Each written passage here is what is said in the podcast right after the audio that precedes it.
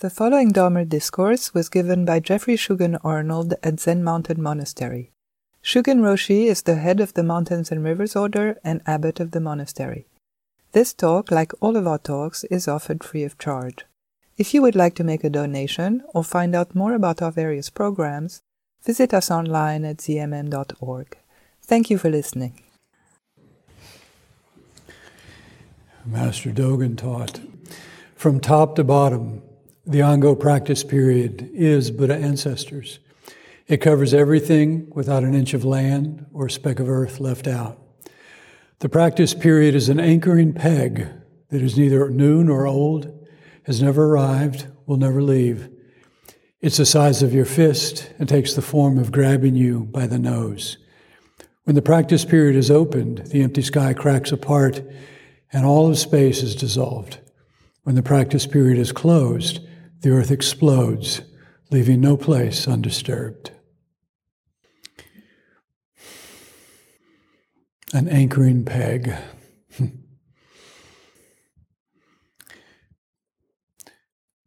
you know, if someone asked you, what is it that makes this, this? What would you say? What would you point to? Different aspects of training, the Sangha, the mountain, the building, Sesshin, Ango, but none of those things in and of themselves or even together really are what this is. Somehow it's all of that and something more. You know, I mentioned, I think recently, to think about, maybe it was earlier this week, to think about the Buddha, his enlightenment, and then deciding to teach. And, and not just teach the Dharma, which was extraordinary enough, but how to form a Sangha, how to do that thing. And then to having set it into motion, how to keep it alive. You know, if you set a ball rolling, it'll roll for a while, but then it slows down and stops. And it said that even in some of the sutras, the Buddha points to how in his later years he felt that already things were changing, that he saw in some of the newer monastics coming in not quite the same something. and so, you know, it's, I mean, extraordinary enough to begin with the Great Enlightenment and then to assemble, constitute, put together a, a, a body of teachings, a way of practicing, but then to not just maintain that, but to develop that. You know, this saying that the student should surpass the teacher. You know, I don't understand that as necessarily being, you know, more clear, more developed, although if they are, wonderful. But rather that there's, because the inclination is to degrade, that there has to be this effort to, to do more.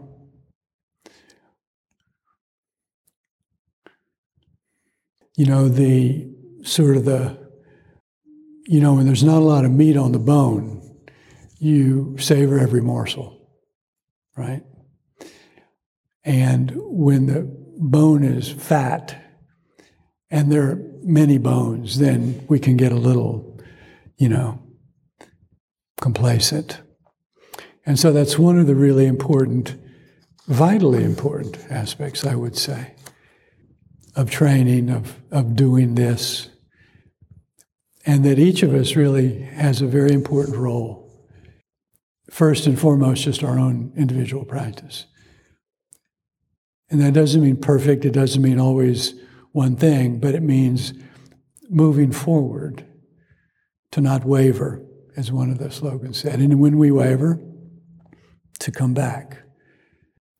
And to do that for ourselves, but to recognize that when we are part of something larger, when we're part of a Sangha, then we're influencing other people. That's, we become, that becomes our contribution in part.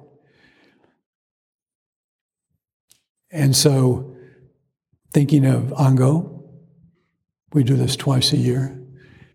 Sesshin, we do it every month. And so it would be not hard for those to become very sort of rote and automatic and just roll it out. And so there's a lot of effort amongst those who care, which is many of you, who are responsible for making this happen, to, to not do that, to do it again for the first time, to do it again because we may not do it again after this. And so to think of the training of a chief disciple, going through these three months of training, this period of training, very visible, very public in a certain way, and at the same time, very private, right? Nobody really knows what's going on inside over here or in here, right, for that matter. And so each Shuso is going through their own Ango world. And that the Shuso Hosen, because there's a lot of ceremony, right? I mean, it's one of the most elaborate things we do, that we can get caught up in the ceremony. The ceremony is to bring attention and emphasis and, you know, a certain majesty to it but that the heart of it is the same thing that we do every day it's training. And so, giving a first talk, doing a Dharma encounter, that's why we're not going to live stream it tomorrow. But it's only going to be open to people who, who are Ango participants, because you know, I've been thinking about this, we've been discussing this. The context of what this all is and what happens tomorrow is so particular, and that so many just jumping in without that, we'll get something, you know, and quite possibly something good. But I feel that, you know, as we have opened the door with the pandemic and sort of kept that door open in many ways, that there are some things that have always been like this and kind of need to be. And so we open the door a little bit for those who have been doing the Ango because you've been practicing within that context. But and so within all the ceremony, to really appreciate this is not a performance, right? It's live. For some, more live than you might imagine. And there's a, you know, the, it's like putting a lot of these slogans right there on the mat, right? Like, okay, we're doing this. This is what we're doing. This is how we do this. So, not necessarily apropos of all that, the next slogan I want to speak about is Don't Wallow in Self Pity.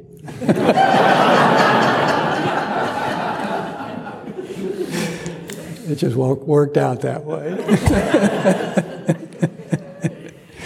or don't expect gratitude, another translation.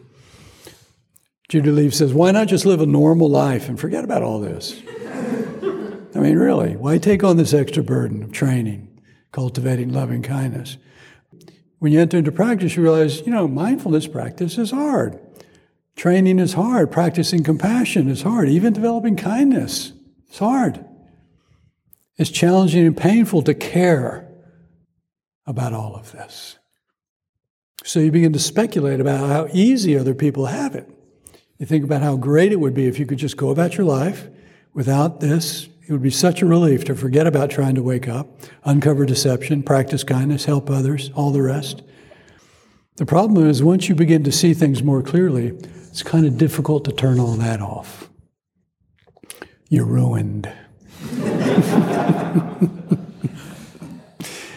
and I'm imagining that all or most of us have had such moments. You know, why can't I just go home?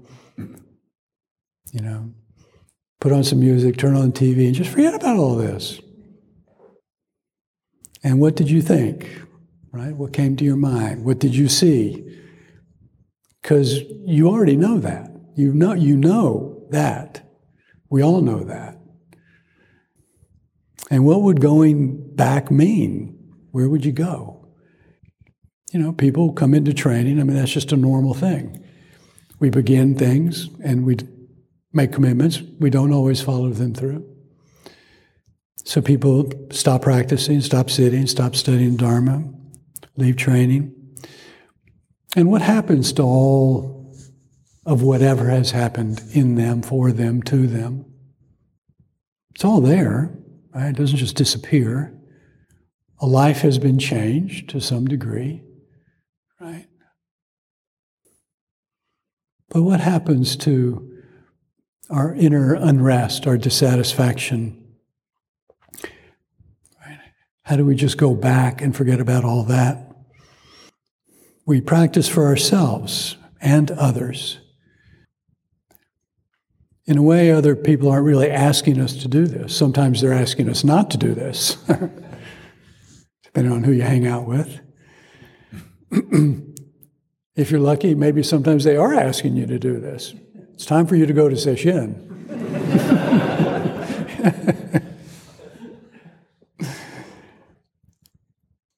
but we shouldn't expect recognition, approval, appreciation, you know, some uh, important currency of normal culture, but practice for the sake of practicing. We serve to serve. We cultivate compassion to cultivate compassion. Right? You're not doing this for the big salary, for the excellent hours, right? for your own private bathroom.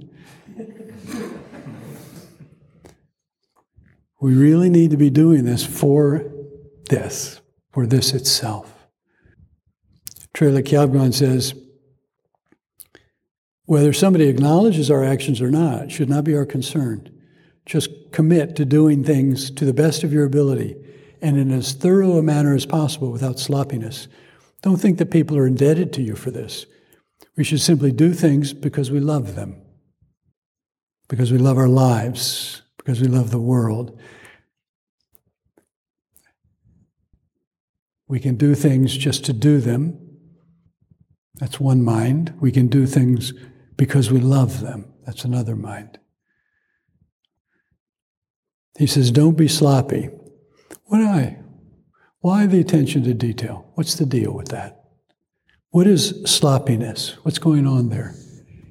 Right, when we do something in a way that's sloppy. What's the state of mind that we're in? Where's our attention? What matters in that moment?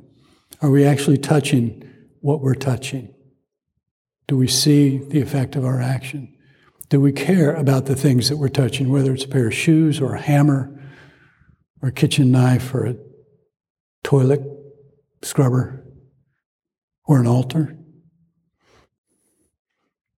That moment, those moments, that's our life. That's it. You know, if we throw away, I remember reading an article many years ago, um, people who were, you know, in sort of high tech, high end, you know, ventures, and were very young and wanted to make lots and lots of money and then retire you know, at an early age. But to do that, they were going to have to work like a crazy person for some measure of time. And the article was saying, what makes you think that when you retire, you'll know what to do with yourself? That you'll know how to be in that part of your life that you've worked so hard for when you haven't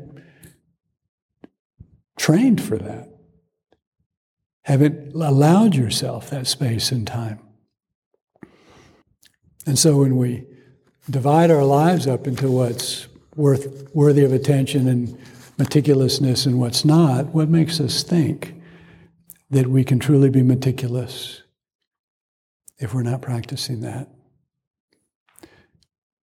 To not expect gratitude and to really see how this frees us. Because when we're expecting gratitude, then we're looking for that, we're practicing for that. And to see how, without that limitation, there's just practice Practice is not an agreement, right? We're not, you don't have a bargain going with the Dharma. You may have a bargain going.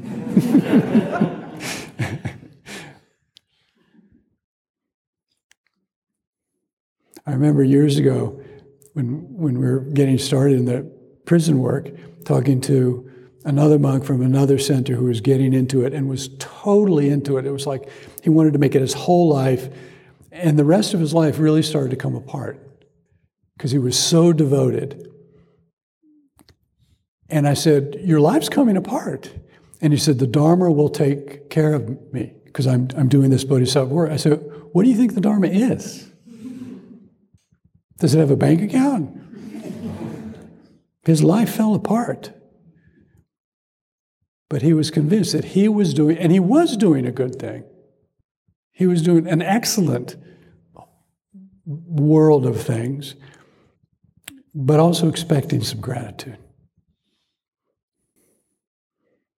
The world is not against us, but it's not working on our behalf either. In Buddhism, there's no cosmic consciousness running things, planning things. When it's difficult, of course, it's good to be able to ask for help, but not to expect that that help is going to save us, that it's going to do what we ourselves need to do. And that's one of the things about training is everybody that comes into training is trusted, right? That's part of the whole process, right? of applying for sesshin, applying for residency for student is is we don't really speak of it that way, but it's like to to that the person is sufficiently self-sufficient that they can be trusted to themselves. In a way, to be left alone while training, while in the midst of the Sangha, while sitting cheek to jowl that you can be trusted to be alone, left to yourself. That you know how to be in solitude. And if that's difficult, then work on that. You know how to be with other people. If that's difficult, then work on that. To not be jealous, the next slogan. Don't be jealous. Judith says, this doesn't mean you shouldn't notice that some people have more than you do money, power, ability, friends, realization, intelligence, creativity, teachings. But the idea is to keep the clarity of your observations, but not let it tailspin into fits of jealousy and envy. She says jealousy can be a real cop out. Gives you a good excuse not to relate to your own situation. It's an interesting point. Right? Jealousy is a cop out. When we're concerned, we get obsessed over what we don't have, somebody else has more. What are we, what are we avoiding? What are we distracting ourselves from? We get fooled into thinking if I just had more of that.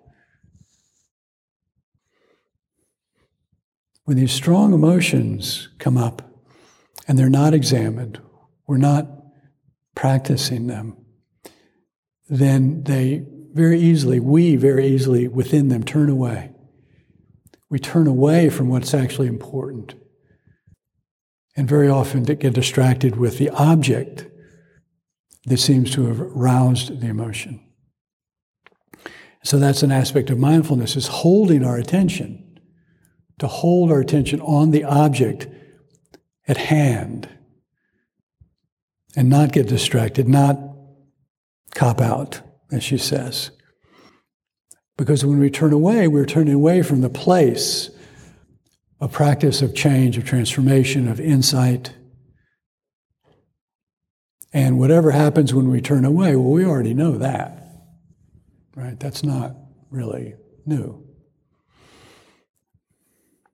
When we turn the light around and reflect deeply within ourselves, then our, our, our awareness illuminates, makes more vivid, brings closer our study. And that's very interesting what can happen there because we can actually get, we can kind of get entrenched in that.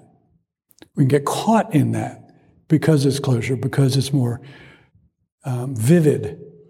which means we're losing actually our mindfulness. We're getting caught again. We're grasping again. Or we can untie the knot. And in the same way, we can become, as we become more attuned and keen to what's going on within us, we, we can become more attuned and keen to what's going on for others and not get so caught up in whatever is fastest or loudest. That also can go in different directions. We can become more judgmental, less kind, more jealous. So these other slogans to not ponder others, to not talk about injured limbs, to work with your own greatest defilements first, mind our own business. It's important to be able to be inspired by each other. I mean, what a loss if we were in the midst of all of this wealth of humanity and practice and sincerity and all these wonderful virtues and examples. Like, because we can learn from all kinds of examples, right? Obviously, we can learn from very positive, good examples, but we can learn from negative examples too. When I was young, you know, I learned a lot from the people around me, peers, elders, by their examples and thinking, I don't really want to go that way. That doesn't seem to be working. So, what a loss it would be to not benefit from the wealth, the more that, that our friends in the Sangha have because of jealousy. Free of that, then we can really appreciate and be inspired. You know, Jisho talked about, by the way, she's okay. She's just taken a while for her to get back from the hospital, but she's okay. Um, she talked about competitiveness. and, you know, pretty much whatever our strategies have been in life before practice become the strategies we use in practice until they stop working. And usually it takes that. Usually we have to wait until they stop working. And stop working doesn't mean they just sort of one day run out of gas and just die on the side of the road. They stop working by causing more and more trouble within us. It's not a, it's not a passive thing, it's an active thing. That what seems to have been working all along gets more and more in the way, is causing more distress. And then we really have to kind of choose. You know, are we going to give that up? What are we going to trust? And so it's not a contest or competition. You know, you're not losing. No matter what happens in the Dharma, you can't lose, right? That's sort of not, not in the, the, the, the book of rules, you know? I mean, think about all the things that we bring into the Dharma, all the ideas and beliefs that are really based in you know, the competitive, merciless, you know, world of samsara that we just apply this and think they're true. And we have to abide by them. And that's how things work. And that's how this is going to work. Or we just make up our own rules. And so it's not possible to lose, and you don't have to win because that's not really possible either. It's not about that. And to the degrees that it continues to be about that, and it does, right, we're going to suffer. So that is a sign, right? Whenever there's distress, whenever there's unrest, that's a sign we're being called. Hello? Notice this. To not be frivolous, the next slogan. Pema says, Don't waste your precious time. You don't know how long you have. And this is a, a teaching that runs all the way through and all the way back. Do not waste your precious time. Time is precious when the life being lived is precious. And the teaching about regarding this precious life, that life is sacred It is a wonder, it's a miracle, it is a gift.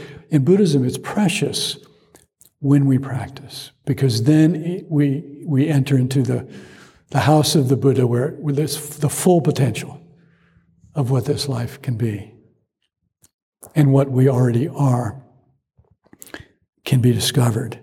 That's what makes it truly precious. And so the teaching is what she's saying is don't waste that. Because we don't know how long we have. You know, Shantideva says if we don't practice well, when everything is going in, you know, when the conditions are right, what makes us think we're going to be able to do it when it's hard? Let me respectfully remind you life and death are of supreme importance. And maybe this slogan, don't be frivolous, is more important than ever. Let's just say it is. you know, I was thinking about that. I was looking at a tube of toothpaste, and it said, it made some superlative claim. And I thought, how do they know that? You know, the best of, better than all. And I thought, probably because everybody does that, there's just no way of proving it or disproving it. I don't know. Maybe actually is the best. but, I, so I'm going to say we live in a time where don't be frivolous is more important than it's ever been. Okay? Prove, disprove that. and I say that because we have used our intelligence and our creativity and the precious earth itself to have so many easy and cheap and titillating, seductive ways to waste time. I mean, it's amazing, really, when you think about it, and how, how addictive things can be. That when you finish, when I finish, if I, like if I spend, which I've only done a couple times, full disclosure, TikTok. You know, so somebody sends something, a little clip. I mean, I don't even really know what it was, is, but I opened up the click, and it's like 60 seconds of like, what? And then it immediately goes into another 60 seconds of a different, what? And it's just, and I realized, oh, this never ends. This never ends. and it's like with each one, there's a little, mm, know, little, mm, you're getting a little, mm, right? But it's like, you know, after all, it's like, I am wasted. that is a verifiable waste of time. oh, Lordy.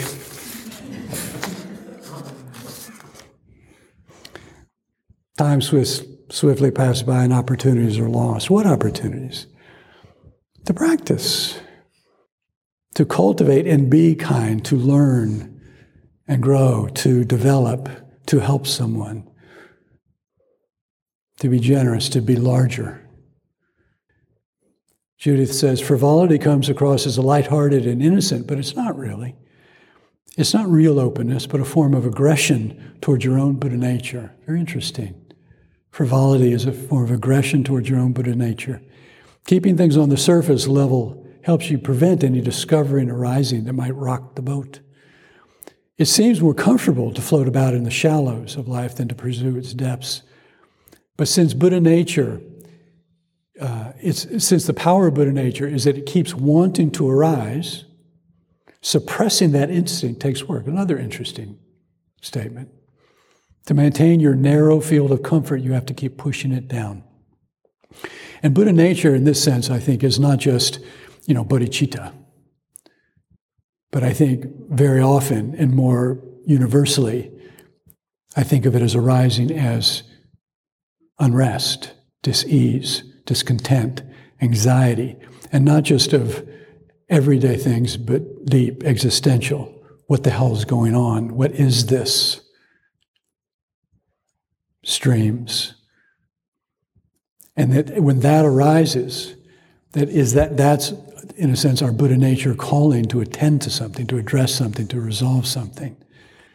and so when we deny that, ignore it, within ourselves, then it's, you know, much easier, perhaps inevitable, that we're going to deny it and ignore it and belittle it in others.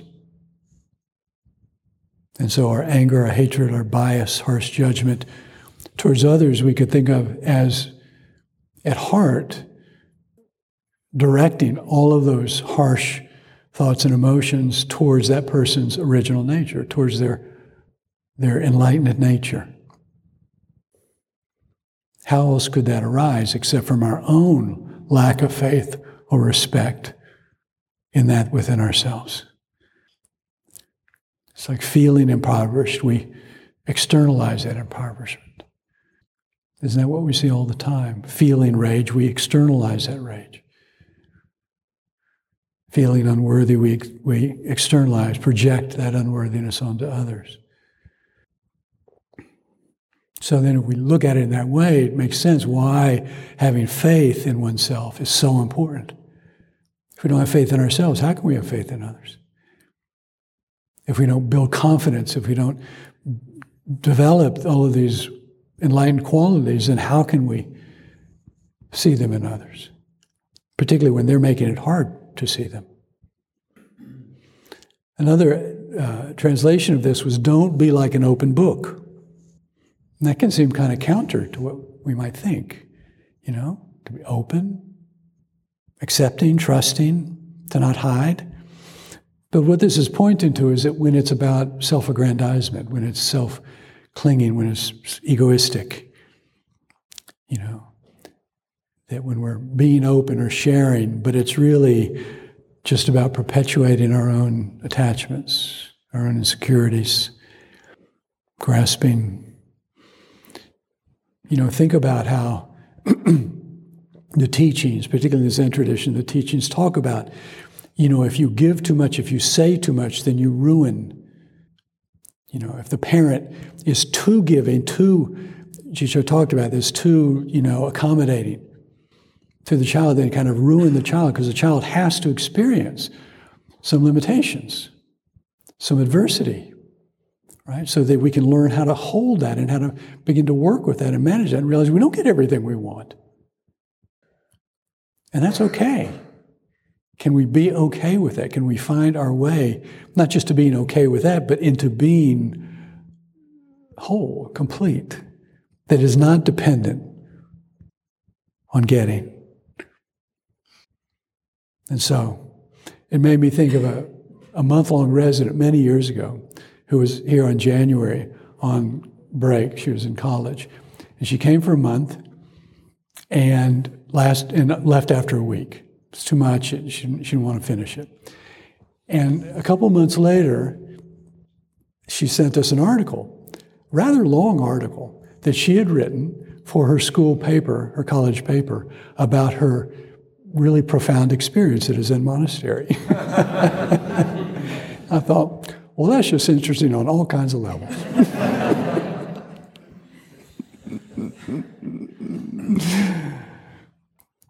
And then the last, to not expect applause, a personal favorite. I could just say, say no more. Judith says, examine your whole relationship to approval and recognition, even fame. The idea is not that recognition in itself is a bad thing, or that we should not encourage or recognize others, and this is an important point. The problem arises when we expect our actions to be rewarded. Expecting to be rewarded becomes a motive, an, an aspiration, an intention, the, the reason for doing the action. And that becomes just an ongoing, kind of never ending loop. And so, of course, to acknowledge each other, to be encouraging, and so on, can be very important. It's a way of giving. But when our primary motivation is to be rewarded, that will always lead to disappointment. Bodhicitta is, is, in a sense, the greatest good, an aspiration for the greatest good, for ourselves and others in everything. Raising bodhicitta, aspiring to enlighten our minds, to free ourselves, to bring forth great compassion is both so that our lives become precious, blessed, and so that we understand now how precious and blessed every person's life is. And we want to do what we can to bring that out. But the, what we're doing, the actual good of it, can get lost if we're seeking recognition and not getting it. And so think about training.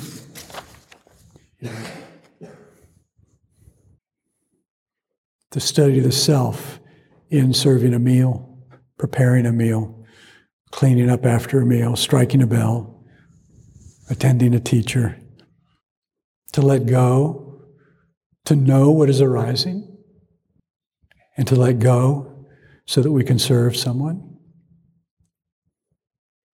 to know how to be within ourselves and to be in the many, to merge, to be in union in the midst of sitting, a service, a bow. Because if we're motivated by recognition, I mean, the thing that seems to be is that there's never enough. It's never enough. We never get enough. We will always want more because what we're doing is dependent on getting that. And if we're not getting more, then we can even begin to see that recognition as criticism. If I get recognition for this, but then I don't get it for that, what did I do wrong? What happened? What's wrong? Did I disappoint you? Are you angry with me? Don't you care anymore? She says another problem with the hunt for approval is that it can to, is that to gain approval, we have to buy into the dominant values of the society around us. It's an interesting point. If what gets approval is getting rich, that's what you strive for. If it's beauty, that's what you obsess about. If it's power, that's what you have to focus on. The desperation for outer rewards goes hand in hand with an increasing sense of inner poverty because it's never enough.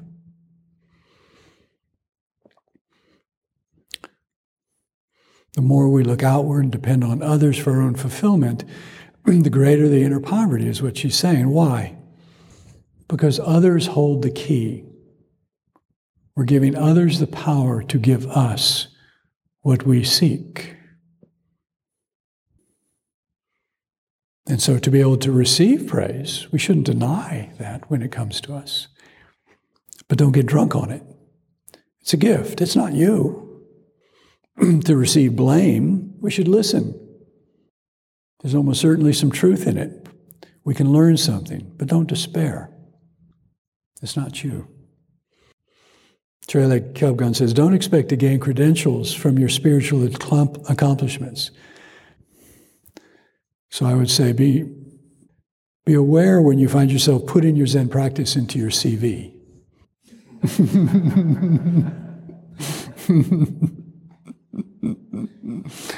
it's happened. and, you know, I mean, I can imagine where that might be applicable.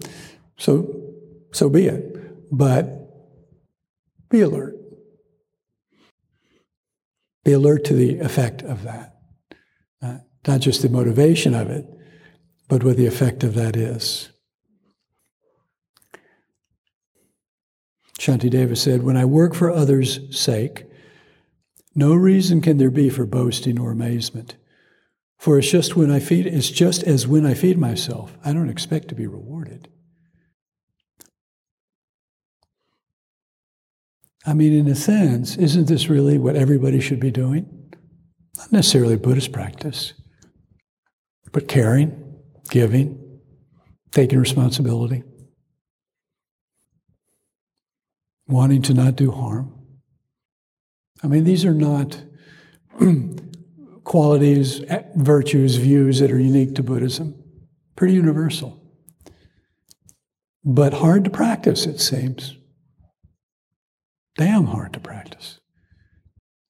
Even when we're trying and have the wealth of the three treasures when we don't even think about trying. To practice mindfulness, to bring forth compassion, to gain insight, to understand the teachings. For a Dharma practitioner, these, in a sense, are just a matter of course. This is what we're here to do. So don't expect applause. Yeah. It's good, you know, it's good to be encouraged. Be encouraged. But also remember, it's it's a matter of course. It's what we hope will be happening when we practice well. And so, in a way, it's marvelous because the life is being transformed, and at the same time, not a big deal. It's not special in the sense that it is something special from the outside.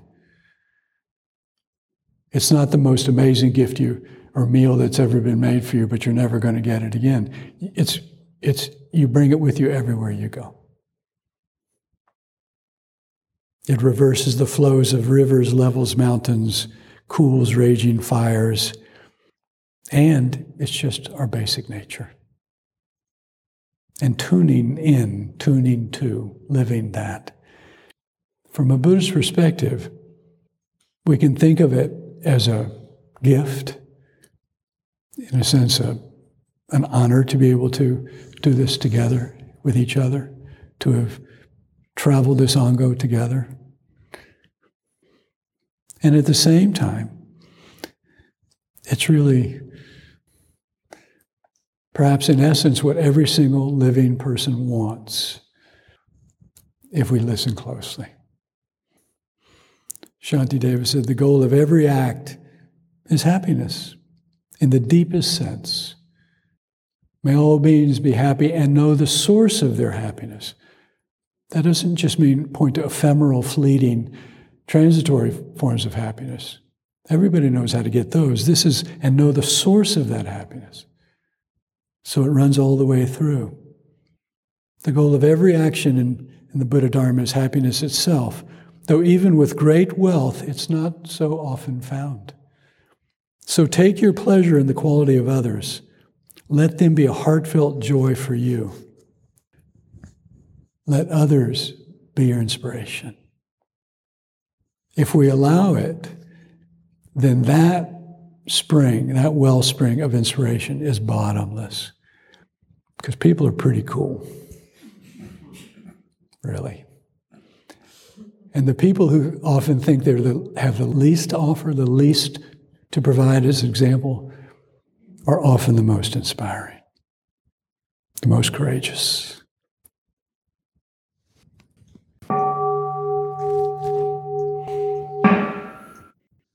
Thanks so much for listening. For meditation supplies such as cushions, incense, liturgical instruments, Dharma books, and more, visit monasterystore.org. Support for your spiritual practice at home.